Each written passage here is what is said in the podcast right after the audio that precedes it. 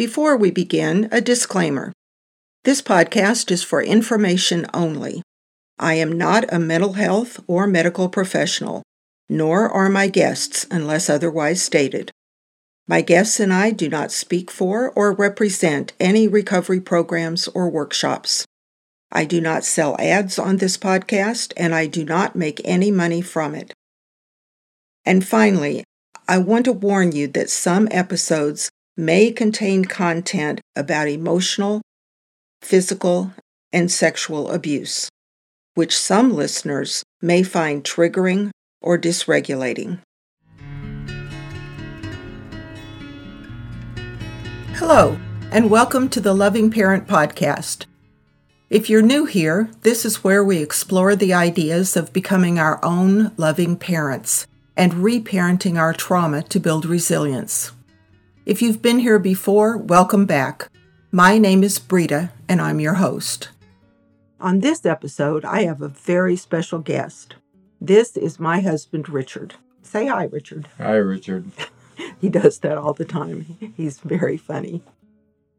Richard and I met at a recovery meeting over 35 years ago, and we have been on our reparenting journey separately, but side by side. So I don't think anybody can do this with somebody else necessarily, other than maybe a sponsor or a therapist. So we have stayed out of each other's journeys, except we report to each other and maybe give suggestions once in a while. So, Richard, let's start off with a little bit about your childhood. What was your family like when you were born? Well, when I was born, my mom was here. My dad was overseas in the military. My mom was living with her parents in a little town in Nebraska. And I was the first of five kids. I didn't see my dad for probably two years. I was around two, three when I saw him for the first time had no idea who he was. This guy all of a sudden showed up and like, what are you doing here? Uh, I lived on a farm with an aunt and uncle. My mom mm, did, wasn't ready to have kids, but she had one. She had other plans, so I got shipped off to a farm in Nebraska. And that was my real home for many years. That's where I grew up, so. Okay, so who did you live with there? Uh, aunt and uncle, Aunt Helen and Uncle Chalmer. They didn't have any kids. Helen, she wasn't the oldest. I think she was the second oldest in the family. Chalmer, I had no idea where he came from. came from at all. Helen's side of the family was where my mom was, and that was a bunch of people that I knew. Okay. So I've seen pictures of your life on the farm, and it looked pretty idyllic. It was. You and the goose, and you and the horse, and. Sometimes not idyllic. I think I was about three, and there's a picture of me in the snow with all my snow gear on, and my goose was with me, and the goose was big as I was, and we ate the goose at one point. I had no idea what I was eating, and I remember I had oyster crackers, and she made soup out of it. I don't know what. She didn't tell me until I was an adult. They did not tell me when I was a kid. But living on the farm, it's like we had animals and we ate the animals. The only animal we didn't eat was the horse.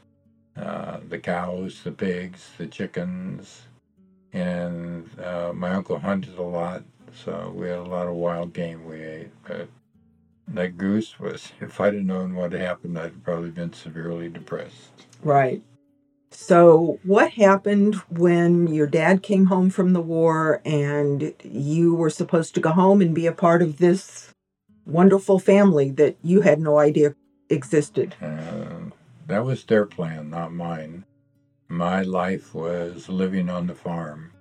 And I remember for years of when my mom and dad were coming to get me on the farm, I would run somewhere and hide. And they would find me and they would drag me to the car screaming and hollering. I didn't want to go with those people. I didn't like those people. I didn't want to live with those people. Uh, and I don't know that I ever really got used to that. Yeah. Okay. So what are your earliest memories about living with those people? Fear, fear, uh, unhappiness. Yeah, probably those two things fear and unhappiness. Okay. And you had more siblings, so how was it after your brother and sisters were born? I don't think it changed at all. There were more people around. Uh, I'm the oldest of five. I was born, and three years after me, a sister, then three years after her, a brother. And then there was a big gap, I think of about seven years, and they had twins. And I was never really close to anybody. The twins, the twins, I got close to them. I was around 13, I think, when they were born.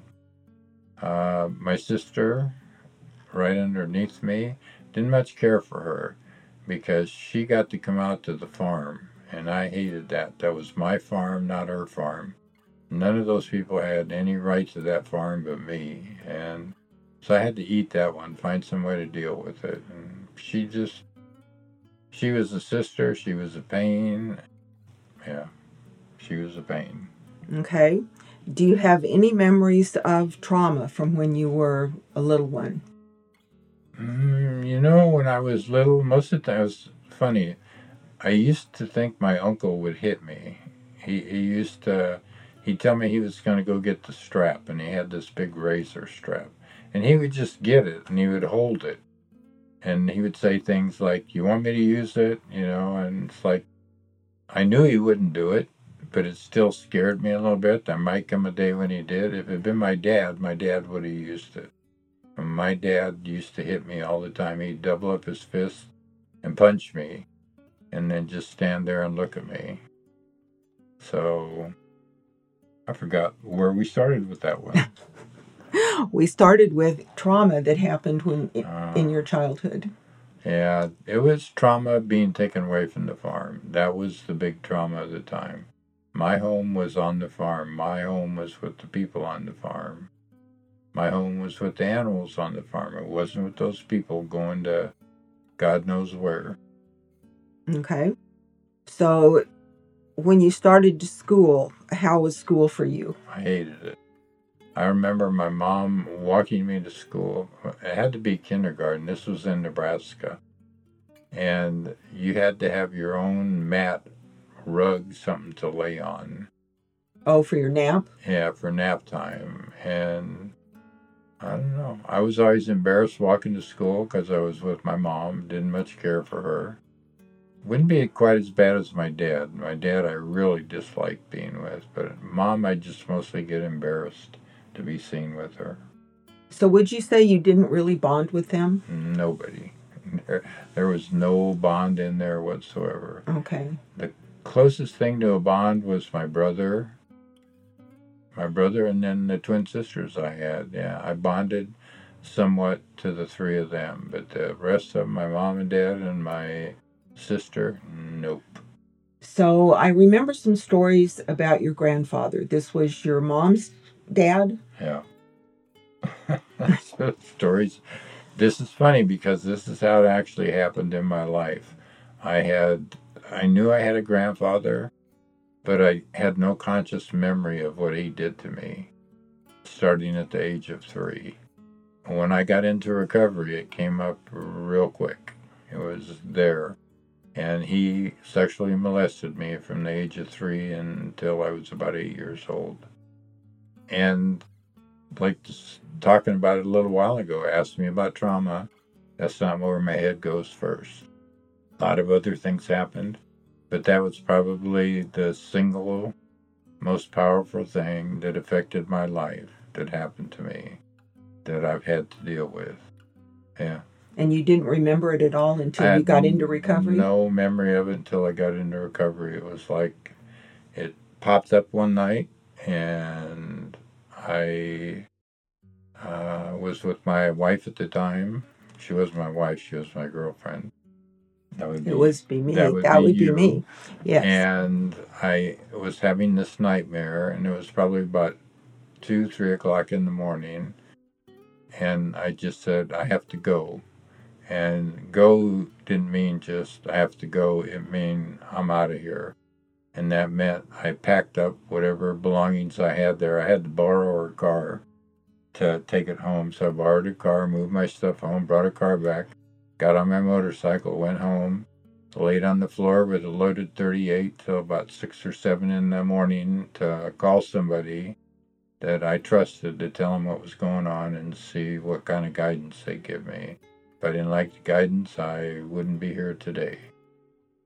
And do you remember what the guidance was?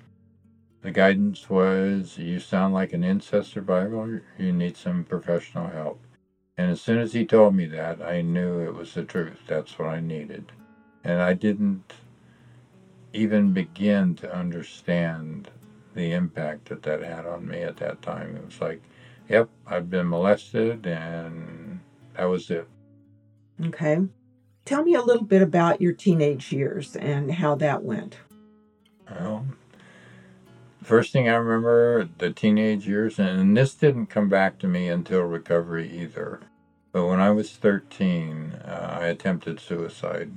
My appendix had broke. I wanted to die, and I went somewhere, found a place to lay down, and was going to die there. And for some reason, my father looked for me and he found me. Every day I was outside somewhere doing something, and my dad never looked for me. On that particular day, my dad looked for me, or I wouldn't be here. My appendix had burst, the gas, whatever's there, was in my body, and I was on my way out of here. And that's how I remembered the event. When I got into recovery, the memory came back that when I was 13, I wanted to kill my family because they were a part of the lie that was me. They were a part of what happened to me. They were a part of me that nobody wanted to see. And so somebody had to pay for that, and they were the ones that were going to pay. But instead, my appendix burst, and I decided, well, I'll be the one to leave, not them. And for some reason, my dad found me and they took me to the hospital. And I wasn't okay, but it was like I didn't know why it had happened. I don't remember even thinking about. I wanted to kill myself, but it was all puberty coming up. And then again, when I was 17, I was graduating from high school and I attempted suicide again. The girlfriend that I had at the time wanted to break up with me and date other people, and I didn't want to do that. And so I had to get out of the car, and I took off driving down the road and drove into a canyon thinking I was going to die, and it didn't happen for the second time. So after that, I gave up on it. It was like I still had thoughts about it, but I didn't ever try it again. So. Okay. You got married fairly young. How old were you? Hmm that's the girlfriend. That's the girlfriend who wanted to go out with other guys. I got her pregnant. My plan was get her pregnant, then she has to marry me. So I got her pregnant, and she married me. So I was like 17. I don't think I wasn't even 18 yet. 17 when I had our first kid. By the time I was 21, we had three kids. So she was, uh, the connection was sex. And that was pretty much our relationship. I don't think neither one of us knew anything. Uh, but I look back on it and there wasn't much else there. And then we got divorced uh, not too long after that. I think I was maybe 23, 24 when we got divorced. What do you think caused the divorce? Oh, What what kind of triggered that? what triggered it was was I was going to uh, Mesa College, and one of the classes I had was a psychology class, and the professor started writing all these illnesses, mental illnesses that people have, and every one of them was me. Some more than others, but every one of them was me. And I, so I started looking for a therapist, somebody to talk to, and he the professor was the first one I went to. He had private practice, and I went up to where his office was and left. And then I went to Kaiser, and uh, they gave me some pills. And then a friend of mine introduced me to a therapist that had helped him. And the therapist ended up molesting me. And wasn't too long after that I got divorced. Okay. So, how long did this relationship with the therapist last? In, in a therapeutic sense or otherwise? You know, it wasn't ever therapeutic. He was a sexual predator. I didn't know it at the time, but he was a sexual predator. And my issue was being molested by my grandfather. And to me, I look at the relationship, and what happened was he was my grandfather. This person was my grandfather.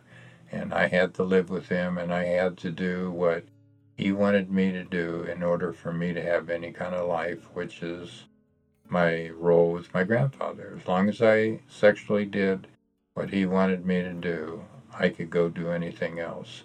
But I had to do that first, and it was the same way with his therapist. All right. I believe you were still living with this person when you got into recovery. Is that correct? Yes. Yep. So what happened was after a couple of years of living, I lived with him for 15 years. And after a couple of years, I didn't want to participate in sex with him anymore. So for the next 13 years, 12, 13 years, there wasn't any sex. There wasn't going to be any sex. I still had to live there. I couldn't leave. If I left, then I'd have to do the same thing with somebody else. So I just decided that was the best thing to do. And then this uh, person that I worked with, we were friends, and he was gay. Uh, we used to talk every day, and he was in recovery also, and he wanted to get me into recovery. And so he actually introduced me to my first two programs, recovery programs. And one day we were talking, and he said, You know, all the things you've told me, everything I know about you, you are not gay. And when he told me that, it was like I had some kind of freedom that I didn't have to live that way anymore. And I remember when I, the day I left his apartment, I was walking down a hallway and there was this like box with all these little dividers inside of it. And the lid to the box fell open and there were all the dividers and inside of each divider was a scroll. And these were all the scrolls of my life and i knew from that day going forward every one of those scrolls was going to come out and i was going to have to deal with it and it wasn't a scary feeling it was a very comforting feeling like okay this is what we're going to do next and then the person I was living with, I said, look, I'm out of here. And he said, I don't care if you live here, you can bring women here, you can do whatever you want to do. And it's like, but that's not me living my life. That's me doing what you want me to do, and I'm not willing to do that. So I moved out. The interesting thing is, I ended up working for him. I, I he had a business that I worked in, and stayed there I actually worked there and uh, I wouldn't say looked after him, but there came a point when he got ill and he couldn't take care of himself, and I stepped in to help people take care of him to make sure that he died a dignified existence. You know that he didn't, I don't know, go out the sexual predator he was, that he went out, that that's what he was. I told people that's what he was. But just to make sure it was okay. And when I was doing it, I knew I'm doing this for my grandfather. Was the guilt that I had felt when my grandfather died that that was my fault. And I didn't want this one to be my fault. And I was going to do what I could do to make it okay. Okay, so I think, if I'm not mistaken, that was so far the longest relationship in your life was with that man. Yeah. Well, 15. No. Well, up yeah. to that point, yeah. No, I mean, as far as living with, working, taking care of, that encompassed 50 years. Oh, yeah. The whole thing. Years. Yeah, yeah. Yeah. Easy. Well, I met him in 1968. Okay. And he died in 2000. He died in 2007. Okay. So that's how long 49. he years. was in your life. Yeah. yeah. Yeah, he was a huge, he was a huge part of my life, just like my grandfather was. I mean, the two, to me, they were inseparable. They were the same thing. You know, they were the same human being. All right. Now, when you got to this recovery program for adult children, do you remember the first time you saw the laundry list? Mm-hmm. How that affected you? Yes. I think the laundry list has 14 things on it, and every one of them was me. And I thought, how is this even possible that there's a whole bunch of people, not just one or two, but a whole bunch of people that are just like me, that I'm not that fucked up. I know I felt like somebody was following me around and writing down all the things I did and the parts of me and just printed them out on this thing called the laundry list. Yep.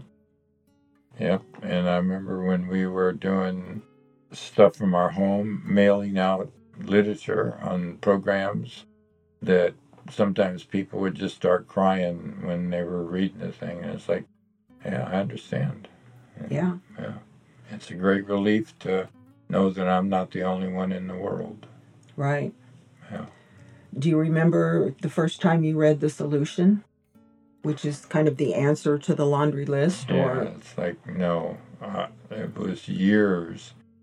The solution sounded like opening up a bag of M and M's. I mean, you start there's just a bag, but you get it open and the M and M's are all inside. To me, anything other than the laundry list would be the bag. It was like that was something, but the real stuff was inside of there, and there was no way I was getting inside of there for a while. It was there, but it wasn't there for real right now. So the idea of reparenting, of becoming your own loving parent, that didn't really fit for you in the beginning. Not a clue. no, the reparenting. The first time, what the second sponsor I had, he did a lot of things other than recovery programs. And one night was with a group of people that my first sponsor was hanging out with at the time, and they were doing a guided uh, visualization. And go inside and find your little kid. So go inside, find my little kid, and this huge human being shows up and goes, Get the fuck out of here. And it was my little kid with a big sword. And he was okay with killing anybody. Killing me didn't make any difference. Everybody died, he could stay alive, but nobody else could. And that was my like reparenting. That was my introduction to me, To your inner child. to my inner child. And it took, it was probably two or three years before I could look in a mirror, talk to him when he didn't have a sword in his hand, saying, Get the fuck out of here. So there was absolutely no trust there. No, no, I didn't trust anybody. Yeah. Which leads me, this is the story. The third kid we had was a little girl. Her name was Rachel. And when she was born, there was something about her that made sense to me. And I loved her. And knowing that I loved her, I thought about my wife. I did not love her. I had two sons. I did not love them. Her, I loved. And she died when she was 18 months old, so the relationship didn't last very long. And I was with her when she died. And to me, it's up, up until that point was the most complete relationship I ever had with anybody. But what she did was she woke up something inside of me that had been buried for many, many years. And it was after that that I started looking for help when I knew something was wrong with me. So a lot of times I kind of look, she came into this world to help me figure out who I was. And when she did that, she left. And when she died, I didn't know who I was, but I was on my journey to get to where I am today. All right. I think we're going to stop there for this episode. There will be a part two to this one, so be sure and look for that and join us for that. So thank you, Richard, for part one. I can't wait to hear more about part two. I've learned some things today that I hadn't heard before, and I've known this guy, like I said, over 35 years. So stay tuned for part two. Thanks for joining me for this episode. It was produced by me, Brita Firm, and edited by Vaughn David. Our music is by Emmanuel Wild. If you like what you heard, please leave a positive review and tell a friend. Also, tap subscribe and notifications so you won't miss a single episode. Remember, as you walk your reparenting path, you can take your time. You deserve all the love you want, and my love goes with you.